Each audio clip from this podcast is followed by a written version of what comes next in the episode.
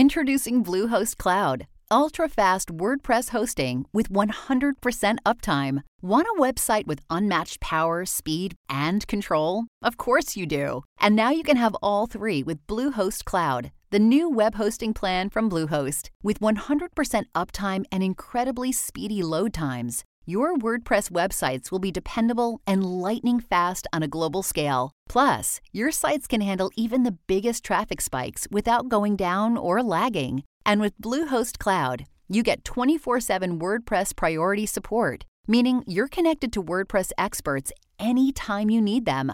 Not to mention, you automatically get daily backups and world-class security. So, what are you waiting for? Get Bluehost Cloud today by visiting Bluehost.com. That's Bluehost.com.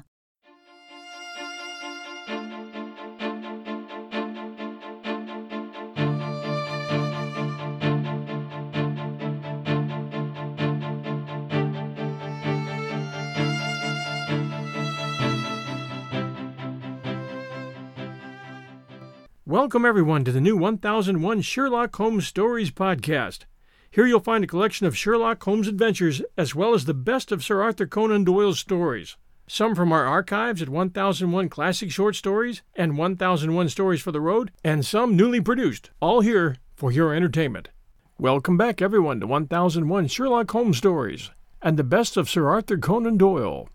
This is Chapter 4 of The Sign of the Four, Arthur Conan Doyle's second Sherlock Holmes novel. And now Chapter 4, The Story of the Bald-Headed Man. We followed the Indian down a sordid and common passage, ill-lit and worse furnished, until he came to a door upon the right, which he threw open. A blaze of yellow light streamed out upon us, and in the center of the glare there stood a small man with a very high head, a bristle of red hair all around the fringe of it, and a bald, shining scalp which shot out from among it like a mountain peak from fir trees. He writhed his hands together as he stood, and his features were in a perpetual jerk, now smiling, now scowling, but never for an instant in repose. Nature had given him a pendulous lip and a too-visible line of yellow and irregular teeth, which he strove feebly to conceal by constantly passing his hand over the lower part of his face. In spite of his obtrusive baldness, he gave the impression of youth. In point of fact, he had just turned his 30th year. "Your servant, Miss Morstan," he kept repeating in a thin, high voice. "Your servant, gentlemen. Pray step into my little sanctum, a small place, miss, but furnished to my own liking, an oasis of art in the howling desert of South London."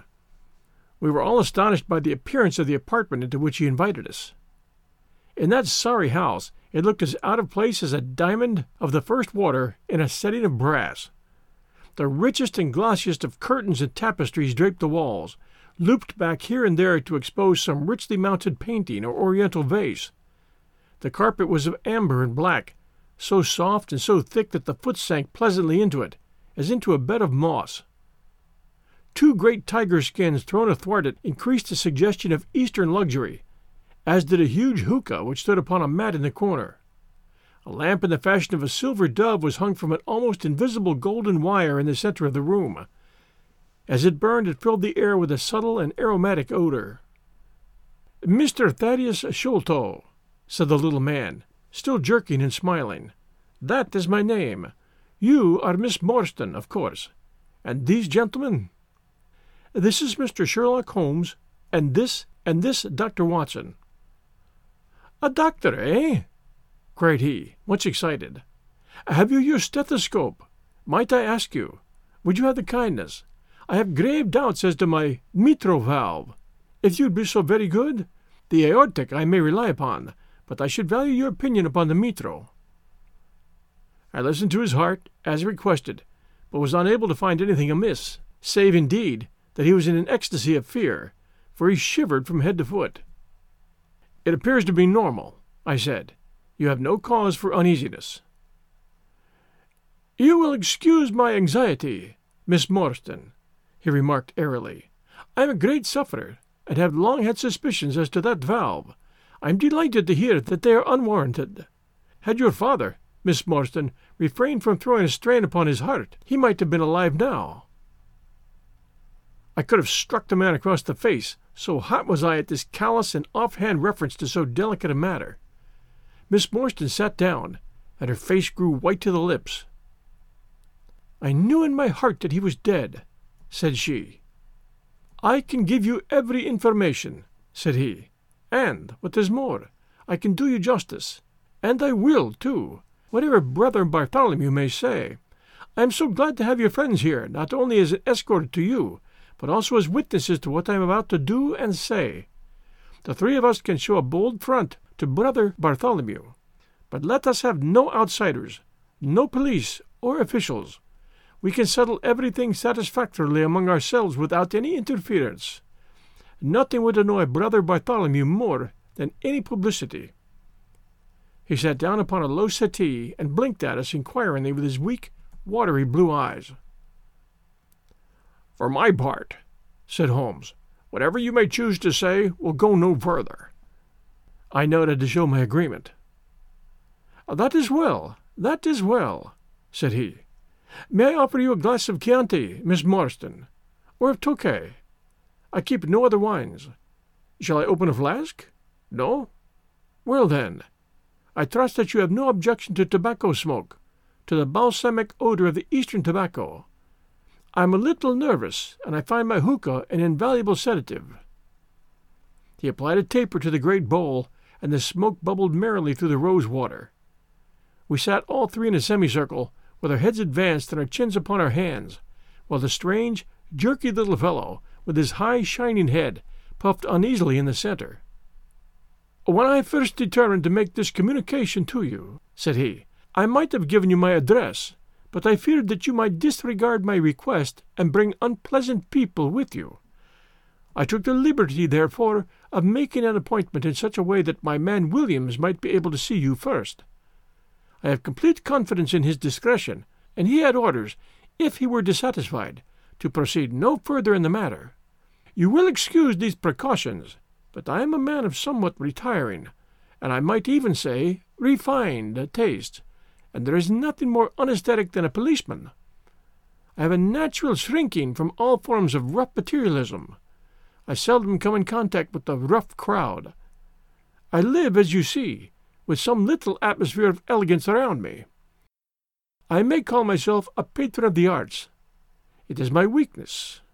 The landscape is a genuine Corot, and though a connoisseur might perhaps throw a doubt upon that Salvator Rosa, there cannot be the least question about the Bourgeois. I am partial to the modern French school." "You will excuse me, Mr. Sholto," said Miss Morstan, "but I am here at your request to learn something which you desire to tell me. It is very late, and I should desire the interview to be as short as possible." "At the best, it must take some time," he answered, "for we shall certainly have to go to Norwood and see Brother Bartholomew. We shall all go and try if we can get the better of Brother Bartholomew. He is very angry with me for taking the course which has seemed right to me. I had quite high words with him last night. You cannot imagine what a terrible fellow he is when he is angry." "If we're to go to Norwood, it would perhaps be as well to start at once," I ventured to remark. He laughed until his ears were quite red. "That would hardly do," he cried. "I don't know what he would say if I brought you in that sudden way. No, I must prepare you by showing you how we all stand to each other. In the first place, I must tell you that there are several points in the story of which I am myself ignorant. I can only lay the facts before you as far as I know them myself. My father was, as you might have guessed, Major John Sholto, once of the Indian Army. He retired some 11 years ago and came to live at Pondicherry Lodge in Upper Norwood. He had prospered in India and brought back with him a considerable sum of money, a large collection of valuable curiosities, and a staff of native servants. With these advantages, he bought himself a house, and lived in great luxury. My twin brother, Bartholomew, and I were the only children. I very well remember the sensation which was caused by the disappearance of Captain Morstan. We read the details in the papers, and knowing that he had been a friend of our father's, we discussed the case freely in his presence. He used to join in our speculations as to what could have happened. Never for an instant did we suspect that he had the whole secret hidden in his own breast, that of all men he alone knew the fate of Arthur Morstan. We did know, however, that some mystery, some positive danger, overhung our father. He was very fearful of going out alone, and he always employed two prize-fighters to act as porters at Pondicherry Lodge. Williams, who drove you tonight, was one of them. He was once lightweight champion of England. Our father would never tell us what it was he feared, but he had a most marked aversion to men with wooden legs. On one occasion he actually fired his revolver at a wooden-legged man, who proved to be a harmless tradesman canvassing for orders. We had to pay a large sum to hush the matter up. My brother and I used to think this a mere whim of my father's, but events have since led us to change our opinion. Early in 1882, my father received a letter from India, which was a great shock to him. He nearly fainted at the breakfast table when he opened it, and from that day he sickened to his death. What was in the letter we could never discover, but I could see as he held it that it was short and written in a scrawling hand. He had suffered for years from an enlarged spleen, but he now became rapidly worse, and towards the end of April we were informed that he was beyond all hope, and that he wished to make a last communication to us. When we entered his room, he was propped up with pillows and breathing heavily. He besought us to lock the door and come upon either side of the bed. Then, grasping our hands, he made a remarkable statement to us in a voice which was broken as much by emotion as by pain. I shall try and give it to you in his own very words. "I have only one thing," he said, "which weighs upon my mind at this supreme moment. It is my treatment of poor Morstan's orphan. The cursed greed which has been my besetting sin through life has withheld from her the treasure, half at least of which should have been hers. And yet I've made no use of it to myself, so blind and foolish a thing is avarice. The mere feeling of possession has been so dear to me that I could not bear to share it with another. See that chaplet tipped with pearls beside the quinine bottle? Even that I could not bear to part with, although I had got it out with the design of sending it to her.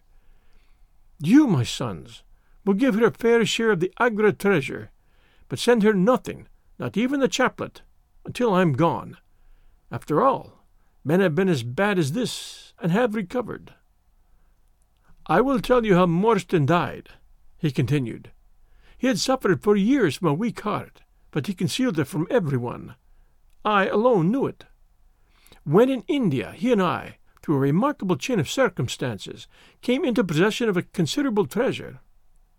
I brought it over to England, and on the night of Morstan's arrival he came straight over here to claim his share. He walked over from the station and was admitted by my faithful old lad Chowdar, who is now dead. Morstan and I had a difference of opinion as to the division of the treasure, and we came to heated words. Morstan had sprung out of his chair in a paroxysm of anger, when he suddenly pressed his hand to his side. His face turned a dusky hue, and he fell backward, cutting his head against the corner of the treasure chest. When I stooped over him I found, to my horror, that he was dead." We'll return to our story right after these sponsor messages. And now, back to our story. "For a long time I sat half distracted, wondering what I should do. My first impulse was, of course, to call for assistance, but I could not but recognize that there was every chance that I would be accused of his murder. His death at the moment of a quarrel, and the gash in his head, would be black against me. Again, an official inquiry could not be made without bringing out some more facts about the treasure, which I was particularly anxious to keep secret. He had told me that no soul upon earth knew where he had gone. There seemed to be no necessity why any soul should ever know. I was still pondering over the matter, when, looking up, I saw my servant, Lal Chowdar, in the doorway. He stole in and bolted the door behind him. 'Do not fear, Sahib,' he said. 'No one need know that you have killed him. Let us hide him away, and who is the wiser?' 'I did not kill him,' said I. 'I heard it all, Sahib. I heard you quarrel, and I heard the blow. But my lips are sealed. All are asleep in the house.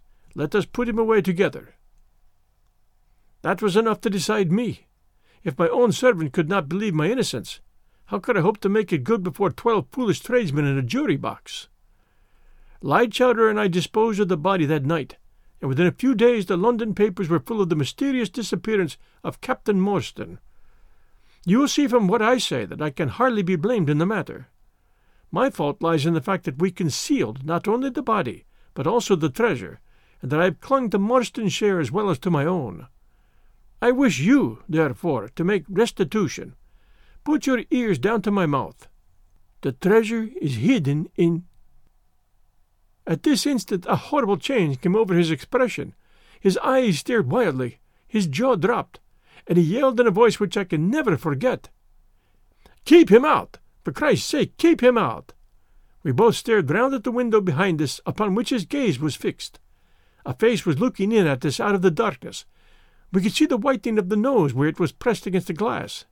It was a bearded, hairy face, with wild, cruel eyes and an expression of concentrated malevolence. My brother and I rushed towards the window, but the man was gone. When he returned to my father, his head had dropped, and his pulse had ceased to beat.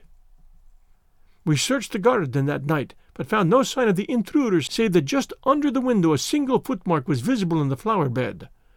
But for that one trace, we might have thought that our imaginations had conjured up that wild, fierce face. We soon, however, had another and a more striking proof that there were secret agencies at work all around us. The window of my father's room was found open in the morning. His cupboards and boxes had been rifled, and upon his chest was fixed a torn piece of paper with the words, 'The Sign of the Four,' scrawled across it. What the phrase meant, or who our secret visitor may have been, we never knew. As far as we can judge, none of my father's property had been actually stolen, though everything had been turned out.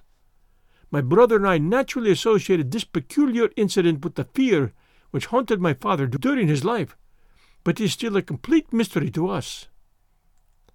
The little man stopped to relight his hookah and puffed thoughtfully for a few moments. We had all sat absorbed, listening to his extraordinary narrative. At the short account of her father's death, Miss Morstan had turned deadly white, and for a moment I feared she was about to faint. She rallied, however, on drinking a glass of water which I quietly poured out for her from a Venetian carafe upon the side table. Sherlock Holmes leaned back in his chair with an abstracted expression and the lids drawn low over his glittering eyes. As I glanced at him I could not but think how on that very day he had complained bitterly of the commonplaceness of life. Here at least was a problem which would tax his sagacity to the utmost. Mr. Thaddeus Sholto looked from one to the other of us with an obvious pride at the effect which his story had produced, and then continued between the puffs of his overgrown pipe. "My brother and I," said he, "were, as you imagine, much excited as to the treasure which my father had spoken of. For weeks and for months we dug and delved in every part of the garden without discovering its whereabouts. It was maddening to think that the hiding-place was on his very lips at the moment that he died. We could judge the splendor of the missing riches by the chaplet which he had taken out. Over this chaplet my brother Bartholomew and I had some little discussion. The pearls were evidently of great value, and he was averse to part with them, for between friends— my brother was himself a little inclined to my father's fault of greed. He thought, too, that if we parted with the chaplet, it might give rise to gossip, and finally bring us into trouble. It was all I could do to persuade him to let me find out Miss Morstan's address, and send her a detached pearl at fixed intervals, so that at least she might never feel destitute." "It was a kindly thought," said our companion, earnestly. "It was extremely good of you." The little man waved his hand deprecatingly. "We were your trustees," he said. "That was the view which I took of it, though Brother Bartholomew could not altogether see it in that light. We had plenty of money ourselves. I desired no more. Besides, it would have been such bad taste to have treated a young lady in so scurvy a fashion. Les mauvais goûts mènent au crime. The French have a very neat way of putting these things." Our difference of opinion on this subject went so far that I thought it best to set up rooms for myself, so I left Pondicherry Lodge, taking the old Kitmurgar and Williams with me. Yesterday, however, I learned that the event of extreme importance has occurred. The treasure has been discovered. I instantly communicated with Miss Morstan, and it only remains for us to drive out to Norwood and demand our share. I explained my views last night to Brother Bartholomew, and so we shall be expected, if not welcome, visitors. Mr. Thaddeus Sholto ceased and sat twitching on his luxurious settee. We all remained silent, with our thoughts upon the new development which the mysterious business had taken. Holmes was the first to spring to his feet. "You have done well, from first to last," said he. "It is possible that we may be able to make you some small return by throwing some light upon that which is still dark to you. But as Miss Morstan remarked just now, it is late, and we had best put the matter through without delay." Our new acquaintance very deliberately coiled up the tube of his hookah and produced from behind the curtain a very long, befrogged topcoat with a Strachan collar and cuffs.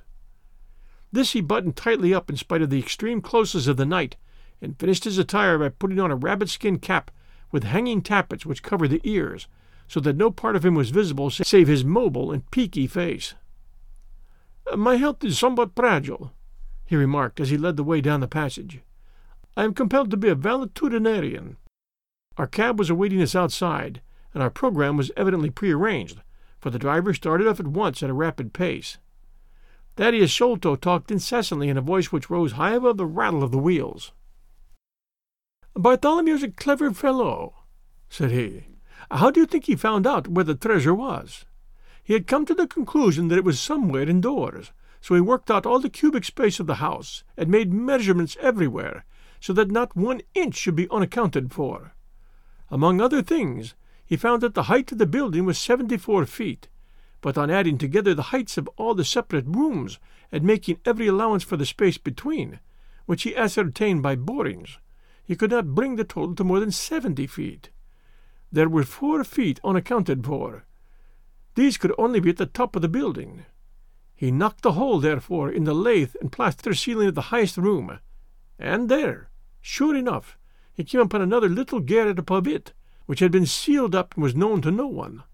In the centre stood the treasure chest resting upon 2 rafters. He lowered it through the hole, and there it lies. He computes the value of the jewels at not less than 500,000 sterling. At the mention of this gigantic sum, we all stared at one another open-eyed. Miss Morstan, could we secure her rights, would change from a needy governess to the richest heiress in England. Surely it was the place of a loyal friend to rejoice at such news. Yet I am ashamed to say that selfishness took me by the soul, and that my heart turned as heavy as lead within me. I stammered out some few halting words of congratulation, and then sat downcast, with my head drooped, deaf to the babble of our new acquaintance. He was clearly a confirmed hypochondriac, and I was dreamily conscious that he was pouring forth interminable trains of symptoms, and imploring information as to the composition and action of innumerable quack nostrums, some of which he bore about in a leather case in his pocket.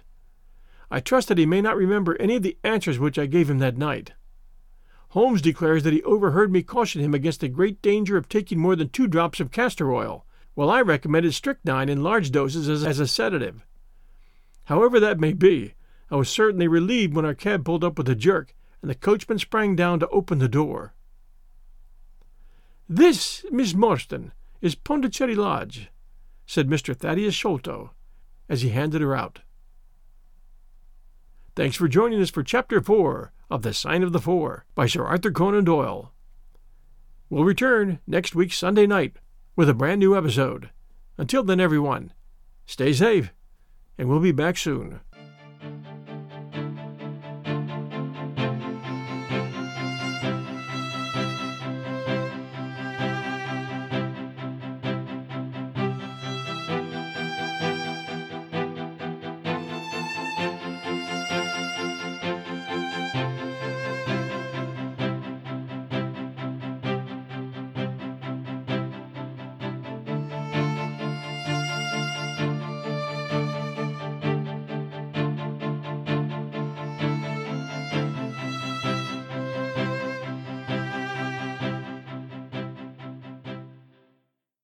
Our bodies come in different shapes and sizes, so doesn't it make sense that our weight loss plans should too? That's the beauty of Noom. They build a personal plan that factors in dietary restrictions, medical issues, and other personal needs so your plan works for you. Noom doesn't restrict or shame when you want to treat yourself. Their flexible program focuses on progress instead of perfection. You don't have to give up carbs or anything. And with their daily lessons, you can learn something new about your food choices every day. After just a few days of using the app, I learned how to recognize cues for overeating and how to choose the right foods to feel full. Stay focused on what's important to you with Noom's psychology and biology-based approach. Sign up for your trial today at Noom.com. That's Noom.com. And check out Noom's first ever cookbook, The Noom Kitchen, for 100 healthy and delicious recipes to promote better living.